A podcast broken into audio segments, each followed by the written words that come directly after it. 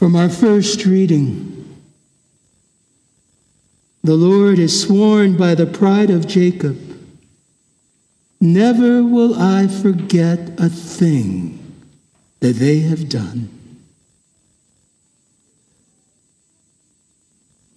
I don't know about you, but there's more than a few things that I've done that I sure hope the Lord will forget.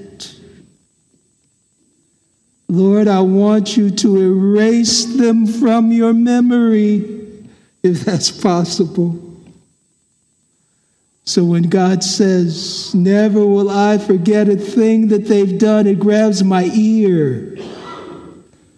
Because I want to make sure that these things that so grieve the Lord are things that I'm not doing. So here's the question What is it that stirs the Lord to speak so passionately? And the answer, my friends, is it's enlightening. The answer is economic injustice, economic exploitation of the poor. The prophet begins by saying, Hear this, you who trample upon the needy and destroy the poor of the land. Economic injustice grieves the heart of God. It grieves the heart of God. So, what kinds of things is he concerned about? First thing it tells us is those who have so great an itch to make money that they can't wait until the religious services are over and done with so that they can get back to business, back to making money and exploiting the poor. Economic profit is more important to them than the worship of God. Secondly, those who are engaged in trade and falsify weights and measurements so that the buyer gets less than what he actually paid for. They're cheating. The buyer paid for a pound, but the seller gives him two thirds of a pound, and the surplus money, he stuffs his pocket with it.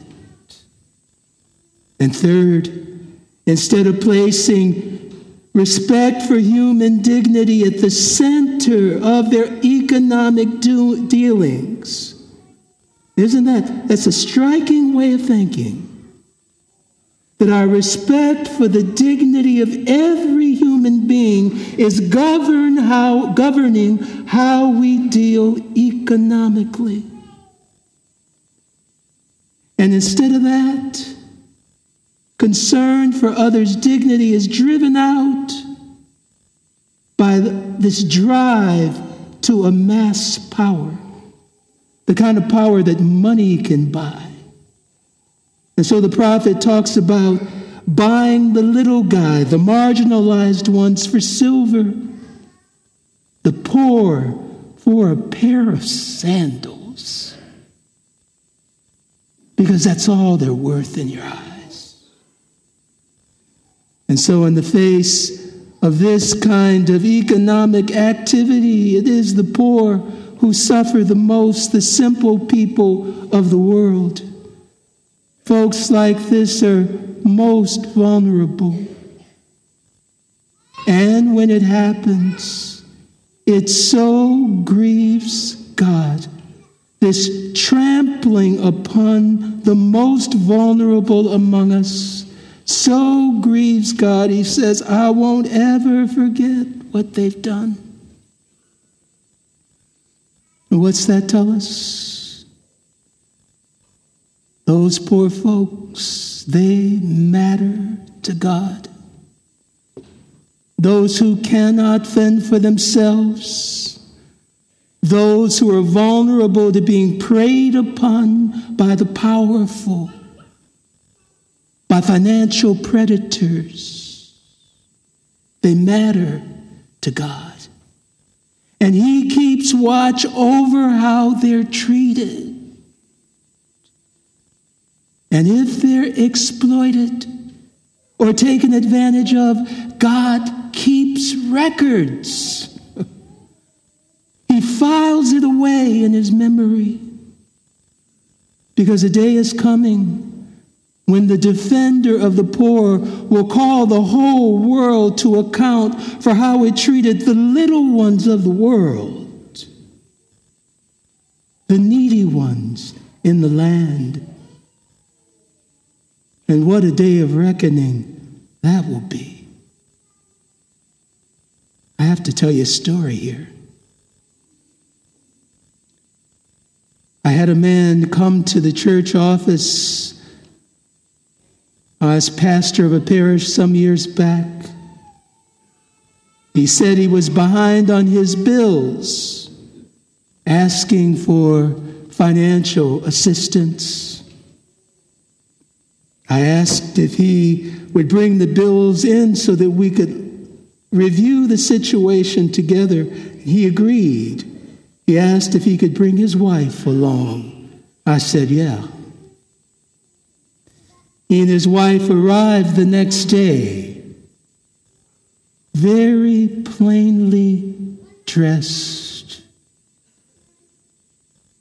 clean, but clearly poor. And very, very simple people, minimally educated, unsophisticated folks. They explained that they had moved to our area because the wife had an ailing stepfather and they had moved up to take care of him. And the stepdad had just died recently. And after his death, they started getting shut off notices for one of their utility bills. If I recall right, it was the electric bill. And I remember them saying what they were being charged. They said, No way, Father. We use as much electricity as these bills are saying we do. They're charging us in the hundreds. They thought the company was out to get them.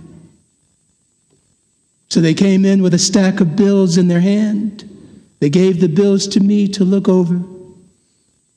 First thing that I did was to organize the bills by date. The oldest bill first, the most recent bill last, and as I said, there were several of these bills. And as I examined the bills, it became clear to me quite quickly what the problem was. For some months, not a single bill had been paid. And the couple said, Oh no. They said, We're sure our ailing stepfather, before he died, was paying the bills regularly. This was a financially responsible man. But I said, Well, the bills are showing a different story. And so I decided to take them through the bills one by one. So let's say the first bill, the charge was for $25. The next bill comes. The $25 cha- charge from the previous month is transferred, right, to the new bill. Payment received, zero new charges, whatever they were, total. We examine one bill after another, each telling the same story. Fresh charges, no payment received, new charges for the new month, and at a certain point, along with penalties for unpaid bills. The problem was straightforward it was cumulative debt. as we went through this exercise in my office at the conference table, I wish I were able to describe the response of the couple as I was trying to explain to them what was happening with their finances. Their eyes were glued to the papers on the table, and their heads were bowed. You would have thought they were eating. Their heads were bowed so close to the table watching the movement of my fingers as I tried to explain and point out what was happening with their bills. And when I, as I finished, they simultaneously, both the husband and the wife, they looked up at each other in amazement as though light had just dawned. And then they turned from looking at each other and they turned to look at me. And the wife says, Father, we didn't know how to read all this stuff. At which point, tears.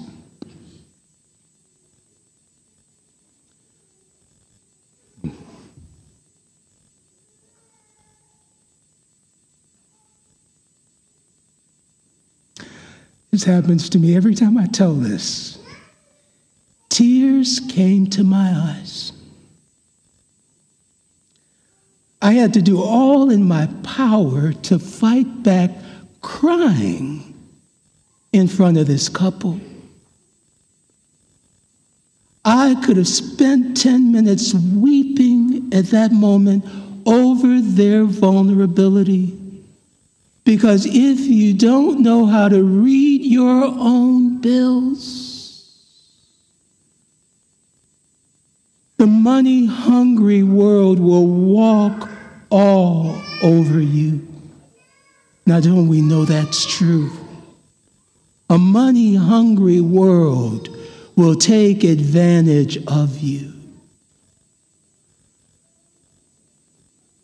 These are the people that the Lord is concerned about when he speaks through the prophet Amos. But something more came back to me in reflecting upon that afternoon in the office. It's a story a Christian teacher had told. He said he had a vision one day in prayer. And in his vision, he saw himself at the pulpit, like I'm standing at the pulpit now, the ambo. And he was preaching and teaching. And he says, in this vision, he suddenly became aware that eyes were on him. You know how that goes? You can kind of tell that somebody's looking.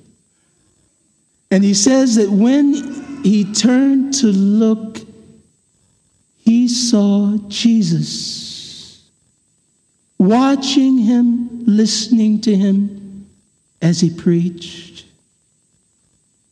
And in the vision, the eyes of Jesus Christ were fixated on his mouth.